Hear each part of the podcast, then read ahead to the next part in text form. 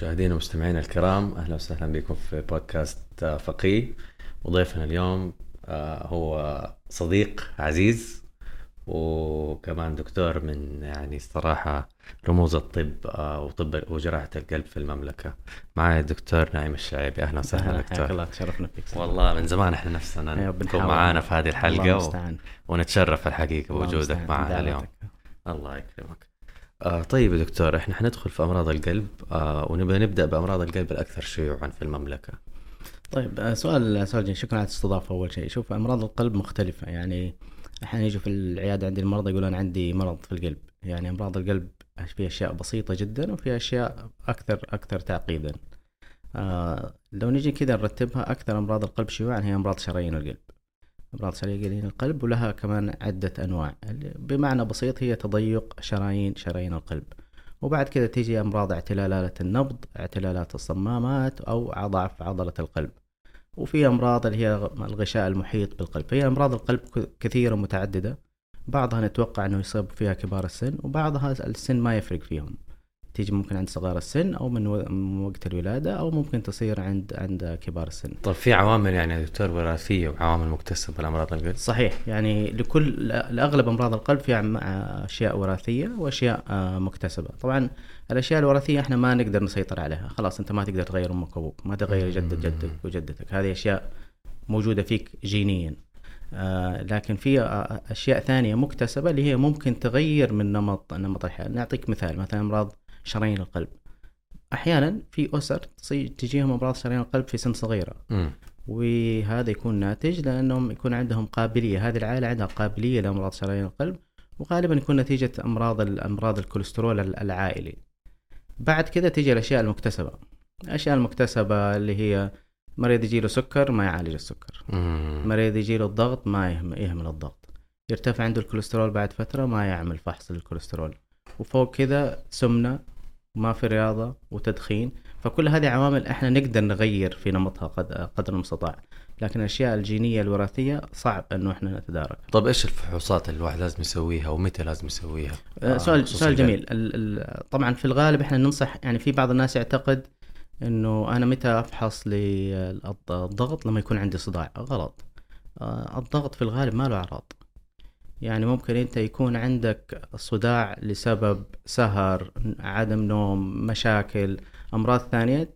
نتيجة هذا الألم حق الصداع الضغط يرتفع نتيجة هذا الألم. فهذا ما هو ما هو الضغط المرضي. الضغط في الغالب ما له أعراض. فاحنا نقول للمرضى دائما من فترة للثانية أنت رايح عيادات تشيك على ضغطك. إذا عندك جهاز ضغط في البيت تشيك على الضغط لأنه مو شرط يكون في آه، في أعراض. الأعراض قد تجي مع مرض الضغط لما يكون شوية متقدم. أو ارتفاعه جدا عالي لكن أمراض الضغط البسيطة مثلا مريض ضغطه طبعا نقول الضغط في الغالب خلينا بشكل بسيط إنه يكون الرقم الأعلى تحت ال 140 إذا كان واحد ضغطه 145 150 هذا عالي في الغالب ما له أعراض.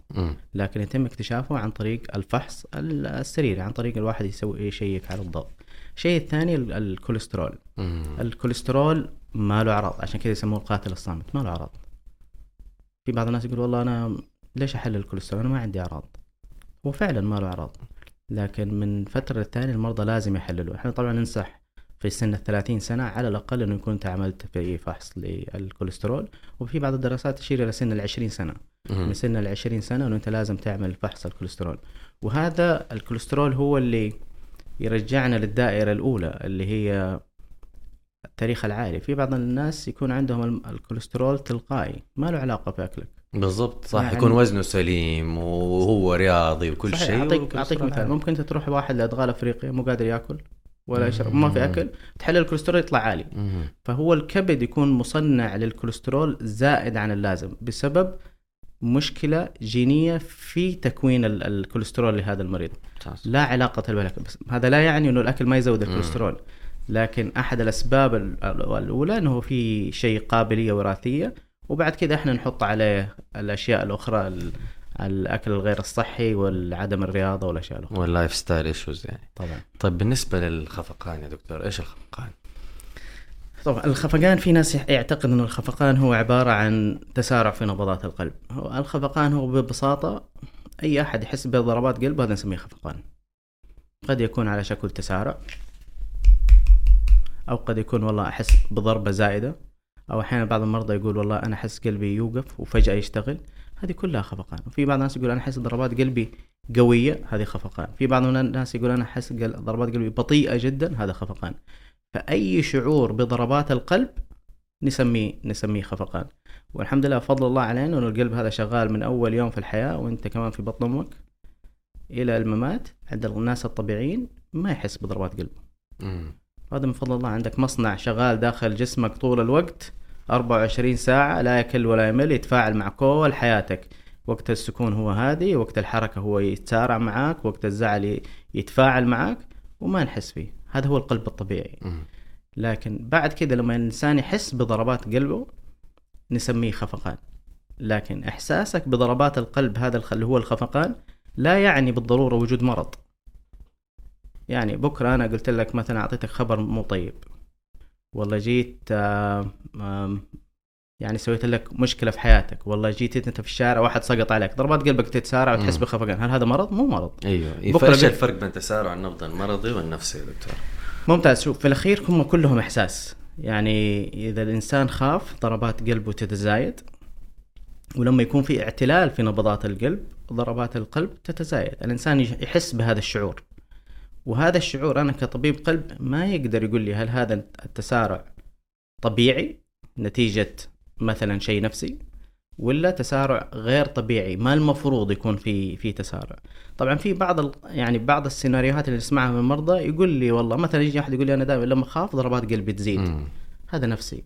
صحيح. لكن في بعض الناس يقولون والله أموري طيبة وجالس مع أهلي ومبسوط فجأة ضربات قلبي مم. تزيد تزيد تزيد من غير من غير من غير سبب. هذا قد يكون نتيجة اختلال في آه، في نبضات القلب. يكون مرضي يعني. يكون مرضي. بس الطريقة الوحيدة اللي تقدر تفرقنا بين الاثنين يعني خليني أعطيك أعطيك مثال. في كثير من خاصة عند البنات صغار السن فجأة يجي لها خفقان متكرر من فترة للثانية من غير سبب. على ما تروح على المستشفى يكون الخفقان هدي يسوي لها تخطيطات القلب يكون كلها شيء سليم. مرة ورا الثانية ورا الثالثة حيقولوا والله أنت عندك حالات اللي هي الخوف أو القلق أو الهلع أو البانيك أتاك. وهذا غير صحيح لأنه الطريقة الوحيدة اللي أنت تفرق ما بين حالات الخوف والقلق والهلع ونبضات القلب الغير طبيعية المتسارعة هي طريقة واحدة فقط. إنه أنت تسوي تخطيط قلب أثناء حدوث الخفقان. وقت الخفقان. هذا اللي يقول لي هذا جوال هذا سيارة هذا خفقان مرضي هذا خفقان نفسي. لازم يكون في تخطيط قلب أثناء الحالة. غير كذا لأنه أعراض الأمراض الهلع والخوف والقلق تقريبا متشابهة لبعض أنواع تسارع ضربات القلب المرضية. مم. نفس الأعراض. فجأة ضربات القلب فاحتمال كبير ما تكون بانيك برافو تكون... كثير من المرضى اللي عملنا لهم عمليات نتيجة تسارع آه، غير طبيعي في ضربات القلب كانوا مشخصين قبل بحالات خوف وقلق وهلع. وتشخيص غير صحيح. مم. الطريقة ليش؟ لأنه إحنا نستعجل في في التشخيص. م. والتشخيص الوحيد هو فقط عمل تخطيط قلب أثناء الحالة. بس يعني إذا كانت فعلا panic attack صعب إنك أنت تحضر المريض وتعمل له التشخيص أثناء حدوثها لأنه يكون عادة في بيته ولا في موقف صحيح معين صحيح. أو شيء بعيد عن المستشفى. برافو عليك. يعني هذه كمان هذه من الصعوبات اللي تواجهنا تواجهنا من زمان في الطب. إنه أنا أحيانا أقول للمريض لما تجيك الحالة روح على أقرب طوارئ سوي تخطيط قلب. آه. بس الآن العلم شوية تغير. في أجهزة ممكن تراقب ضربات قلبك لمدة أسبوع لمدة يوم لمدة يومين لمدة شهر لمدة شهرين.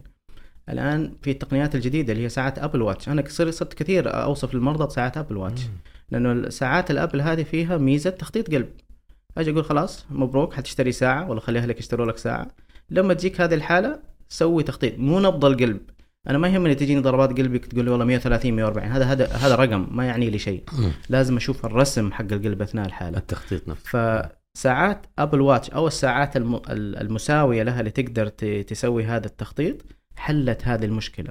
ليه؟ لما أقول للمريض لما تجيك هذه الحالة فقط سوي لي تخطيط قلب ينحفظ على جوالك تعال وريني إياه وأنا أجي أقول لك عندك نبض غير طبيعي وهذا علاجه ولا ترى يا ابن الناس مرضك ما له علاقة بالقلب. نفتش في أسباب أخرى يعني. طيب إيش علاج اضطرابات النبض يا دكتور؟ علاج ضربات النبض آه خلينا نقول علاج ضربات النبض في الغالب في الغالب هي امراض أمراض بسيطة.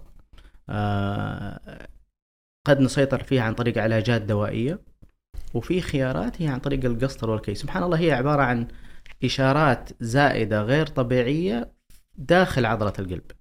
فإحنا عن طريق القسطرة نروح لهذه الأماكن الزائدة ونكويها نعزلها. إذا كويتها فهي غير قادرة لإخراج النبض. كده عندنا مثل بالإنجليزي بسيط يقول لك ديد ميت كانت بيت العضلة هذه لو أنا موتها ما حتقدر تخرج نبض فأنا بذلك إنه أنا أقدر أقضي على هذا على هذا المصدر الغير طبيعي. طيب إيش الأفضل؟ ما في شيء اسمه الأفضل. هي هو الطب عبارة عن خيارات. الطبيب موجود عشان يقدم لك خيارات. أنت تختار. إذا والله في بعض المرضى مثلا في واحد مثلا بعض المرضى هم صغار في السن بنت عمرها 22 سنة دوبها متزوجة كثير من الأدوية تمنعها من الحمل. مو عشان هو يمنع الحمل لا لكن يكون ممكن يكون يكون خطر عليها أو على الجنين أو على الحمل ذاته يعني. فتجي تقول لك لا خلصني من هذا الموضوع. فالخلاص بعد أمر الله. طبعا هو عن طريق القسطرة العلاجية عن طريق قسطره قسطرة الكي. ويجي بعض المرضى يقول لا لا لا تدخلني لا بقسطره ولا أبغى شيء. في علاجات هي وفي علاجات. والعلاجات متكررة وكل شيء له فائدة وله مخاطر كل حالة على على حدة. طيب يا دكتور آه، إيش هو الرجفان الأذيني هذا؟ إي والله سؤال سؤال مهم بصراحة. شوف الرجفان الأذيني هو أحد اعتلال نبضات القلب وغالبا غالبا يصير آه، يصيب آه، كبار السن. ليش إحنا مهتمين بمرض الرجفان الأذيني؟ لأنه هو مرض غير خطير في الأصل لكن وجوده وإهماله وعدم علاجه ممكن يسوي مرض عائلي وليس مرض فرد. الرجفان الأذيني هو أحد أهم الأسباب لحدوث الجلطات الدماغية.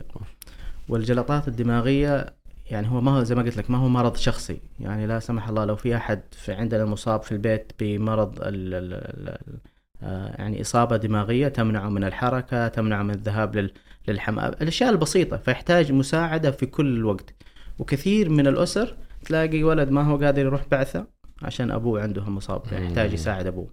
آه، بنت ما هي قادرة تتخطى وتتزوج ولا تروح تبعد عن عائلتها بسبب إنه في أحد عنده مشكلة آه، دماغ جلطة دماغية. فهي تتحول من مرض شخصي إلى مرض إلى مرض عالي. اختلال نبضات القلب مسبب الرجفان والذين زي ما قلت هو يصيب كبار السن. هذا لا يعني صغار السن ما يجيهم لكن هي بنسبة نسب نسب مختلفة. النسبة عند كبار السن تكون أعلى للحدوث صغار السن تكون أقل. وللأسف أحيانا هذا المرض يكون موجود المريض يكون عنده اعتلال في نبضات القلب وما يدري عنه ما هو حاسس فيه. ويجي في مرحلة متأخرة بجلطة دماغية. لذلك نقول والله الناس اللي عمرهم 60 سنة خاصة 60 سنة عندك سكر عندك ضغط هذه كلها عوامل قد تسبب هذا المرض. فنقول لازم من الفحص الدوري. كل ستة شهور تروح لدكتورك اللي هم زي طب الأسرة ولا طب العائلة ولا الطبيب الأمراض الباطنة يقدر يشيك لك على النبض يتأكد من السكر يتأكد من الضغط. ويتأكد من وجود هذا المرض لأنه لو عرفنا هذا المرض من بدري بعد أمر الله نقدر نمنع حدوث الجلطات الدماغية بأدوية بأدوية بأدوية بسيطة. لذلك كل الهيئات العلمية الآن تنصح إنه إحنا كيف نثقف الناس إنهم يدوروا على هذا المرض. خلينا نقول بطريقة ثانية لازم نبعد عن حكاية أنا ما أروح لدكتور إلا لما تجيني أعراض. هذا ما هو طب هذا دفاع. إحنا لازم نروح وندور على المرض قبل ما يسوي هذا الأعراض. هي للأسف طب ليش ثقافة السكرينينج يا دكتور عندنا في المملكة أو في الدول العربية عموما ضعيفة؟ إيه لا شوف لها عدة عوامل. طبعا هو العالم العامل المعرفي في السعودية بدأ يتحسن كثير بصراحة خاصة مع حكاية السوشيال ميديا والتغيرات الكثيرة الكبيرة اللي حصلت في البلد في السنوات الأخيرة. فصار عامل المعرفة موجود لكن عامل المعرفة يحتاج أن يتصاحب مع عوامل أخرى مهمة مصاحبة. يعني ما تجي تقول والله أنا أبغى أثقف ألف مريض أو ألف شخص سليم أنه يروح يفحص وأنا ما أوفر لهم البيئة للفحص. ما ما, ما في مكان يكفيهم. فعشان كذا حيكون في وقتها في فرق ما بين المعرفة أنت تبغى تعرف المعرفة ونفس الشيء تهيئ البيئة الخصبه لهذه هذه المعرفة. طبعا أحد أهم الأسباب اللي هو اللي هو التكلفة. هل نستطيع انه إحنا نعمل مثلا أشعة مقطعية لكل الناس عشان نحاول نلاقي مرض يصيب واحد في المليون؟ هذا يصير وقتها. لا يصير. أنت بتدور على شيء باهظ الثمن غير مجدي. لكن لما نوفر أشياء بسيطة هي نقول للناس لا روحوا مثلا عيادات معينة فهي مجدي. فهي هذه ما هذه الأشياء ما حتتحسن إلا بتطوير بتطوير المعرفة وتحسين البيئه البيئة الصحية. وأعتقد إحنا في السعودية قطعنا مراحل كبيرة فيها في السنوات الأخيرة. ما زلنا في طور التحسين لكن هذا واجب هذا النوع من الحلقات الآن هو تثقيف المرضى إنه أنت ما تستنى يكون في ما تستنى في يكون في أعراض. وعندنا شيء مهم بس يرجع لسؤالك. في عندنا خلط كبير في المجتمع بين الإهمال والتوكل على الله. هو يعتقد أنا ما حروح أفحص أنا أنا متوكل على الله. طبعا كلنا متوكلين على الله. ما أنت متوكل على الله هذا لا يعني أنت ما تفحص سيارتك ما تغير الزيت ما تسوي الكفرات. إذا أنت ما سويت زي كذا هذا إهمال.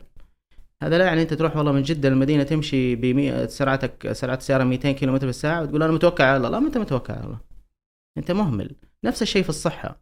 هذا لا يعني أنه أنت ما تروح تدور وتسأل وتهتم بصحتك وتقول أنا متوكل. لا لا في فرق في فرق كبير بين الإهمال والتوكل على الله. ممتاز ممتاز جميل. طيب إيش علاقة أمراض القلب يا دكتور؟ أو التدخين بأمراض القلب؟ يا شوف التدخين يعني إذا كان في حقائق كثيرة في الطب واضحة وفي حقائق كثير في الطب إحنا نجهلها قد يكون التدخين هو أوضح شيء. مثال يعني أنا مسكت القلم وسبت القلم إيش حيصير فيه؟ حيطير. ما حيطير. نفس الشيء. الشرا... تأثير التدخين على الشرايين معلوم واضح. هو أحد الأسباب الرئيسية لانسدادات شرايين شرايين القلب. مرة ثانية قلت أحد الأسباب. ليش؟ وليس كل السبب لكن هو أحد الأسباب أحد هذه أحد هذه العوامل. ببساطة هو يسوي بس جرح صغير في داخل جريان شريان القلب أو أحد كل الشرايين العامة عموما. وبعد كذا تتكون عليه مواد أخرى هي اللي تسبب تخثر الدم وانسدادات آه، الشرايين. طيب إيش في أمراض ثانية أو أسباب ثانية لأمراض الشرايين يا دكتور؟ في أسباب أخرى خليني برجع اتكلم لك اكمل بس حكاية التدخين لأنه موضوع مرة مهم. أوكي دكتور. في بعض الناس يجي يقول لي طيب أنا أعرف واحد عمره 40 سنة جاته أمراض شرايين القلب ما يدخن وأعرف واحد عمره 95 سنة يدخن طول الوقت ولا جاله شيء وارد إيوه وارد بس هي كلها لعبة نسبة وتناسب. لما أنت تجي يكون عندك مثلا أنت شغال في المرور ولا أنت عندك تأمين.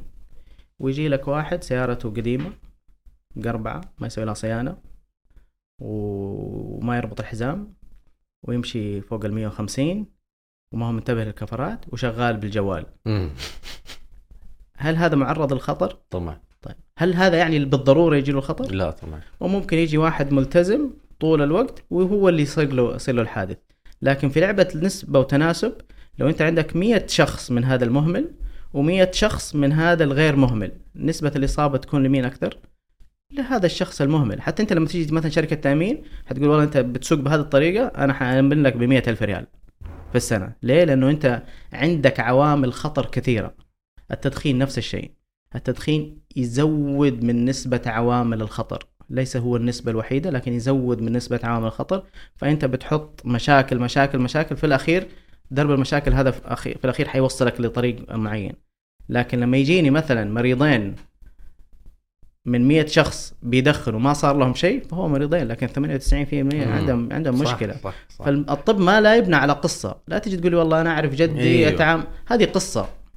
أنا كطبيب ما أتعامل مع قصة واحدة أتعامل مع آلاف القصص بناء على هذه الآلاف القصص تعطيني معطيات معينة أنا أقدر أعطيها للمجتمع. صحيح. لكن ما ناخذ قصة معينة ونعمل لأنه في ناس كثير يعني بيستغلوا النقطة هذه صحيح صحيح. يعني يقول لك أوه طيب أنا حدخن لأنه عم الوالد مثلا يدخن وعاش للمية. صحيح. اي إيه صحيح. لا لكن هذه قصة لا نقدر ما نقدر نعكسها على على المجتمع. خلاص طيب دكتور ممتاز. طيب نرجع للسؤال اللي هو أسباب أمراض الشرايين تاني شوف أسباب أمراض الشرايين زي ما قلت لك في عوامل وراثية ما نقدر نتدخل فيها عوامل غير غير وراثية. العوامل الغير وراثية أهمها التدخين. وبعد كذا يجي أمراض الكوليسترول. السكر ضغط الدم والآن حديثا نتحدث عن الضغوطات النفسية العالية. الناس ما تعرف تتعامل مع الضغوطات النفسية. يعني ضغوطات نفسيه في العمل بس ما هو قادر يفرغ طب ليش الناس الآن تتوقع الآن أصبح عندهم هذا الضعف يعني في, في التعامل مع الضغوطات. لأنه لأنه الأعمال عندنا تغيرت. أنا زمان قبل 30 سنة كان الموظف يشتغل مثلا من الساعة ثمانية للساعة ثلاثة ويروح البيت ويصير معزول. ما حد يقدر يوصل له. لا في تليفون ولا في جوال ولا في إيميل ولا في أحد رئيس يرسل له رسالة الساعة 12 في الليل إيش سويت في ذا الموضوع؟ وايش سويت في ذا الموضوع؟ فهذا مع مرور الوقت كلها عبارة عن تراكمات عمل وضغوطات وضغوطات وضغوطات لكن البعض يقدر يفرغ عنده أوراق أوقات فراغ. يقدر يقضي مع أصحابه أوقات طيبة. يقدر يروح جلسات معينة يقدر يرفه عن نفسه بطريقة معينة. آه، تواصله الأسري تواصله الديني ممتاز يقدر يفرغ هذا الشحنات الغير طيبة. في بعض الناس ما يعرف.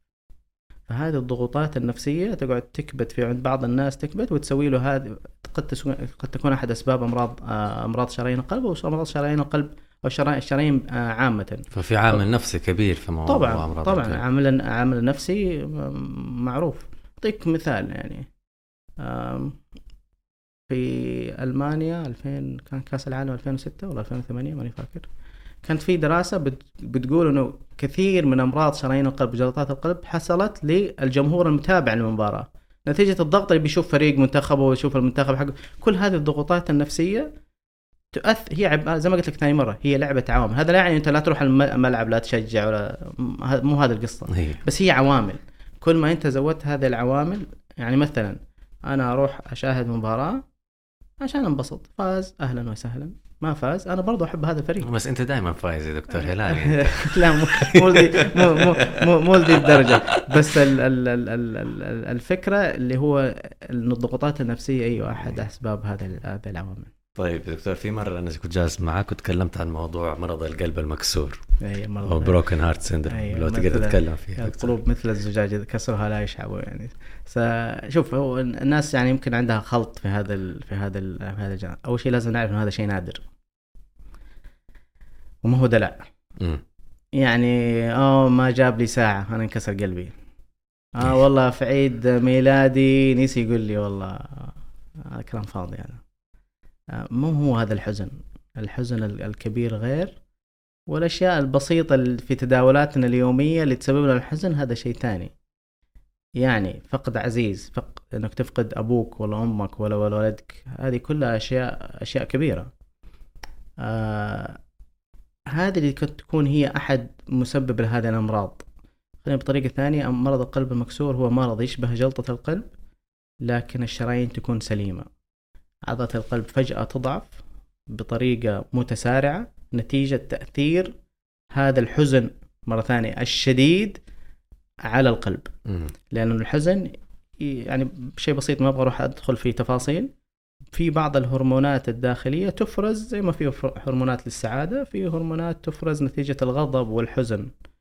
لما تفرز بزيادة عن اللازم قد تأثر على عضلة القلب وبعد كده تصيبها يصيبها الضعف.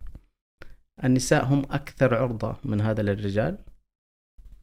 ليش؟ ما نعرف. لكن مرة ثانية قلب المكسور ما هو نتيجة مشكلة بسيطة. ما هو نتيجة المشاكل اليومية. لازم تكون مشكلة كبيرة ويكون هذا الإنسان عنده قابلية للتأثر النفسي الكبير اللي ما يقدر يفرغ.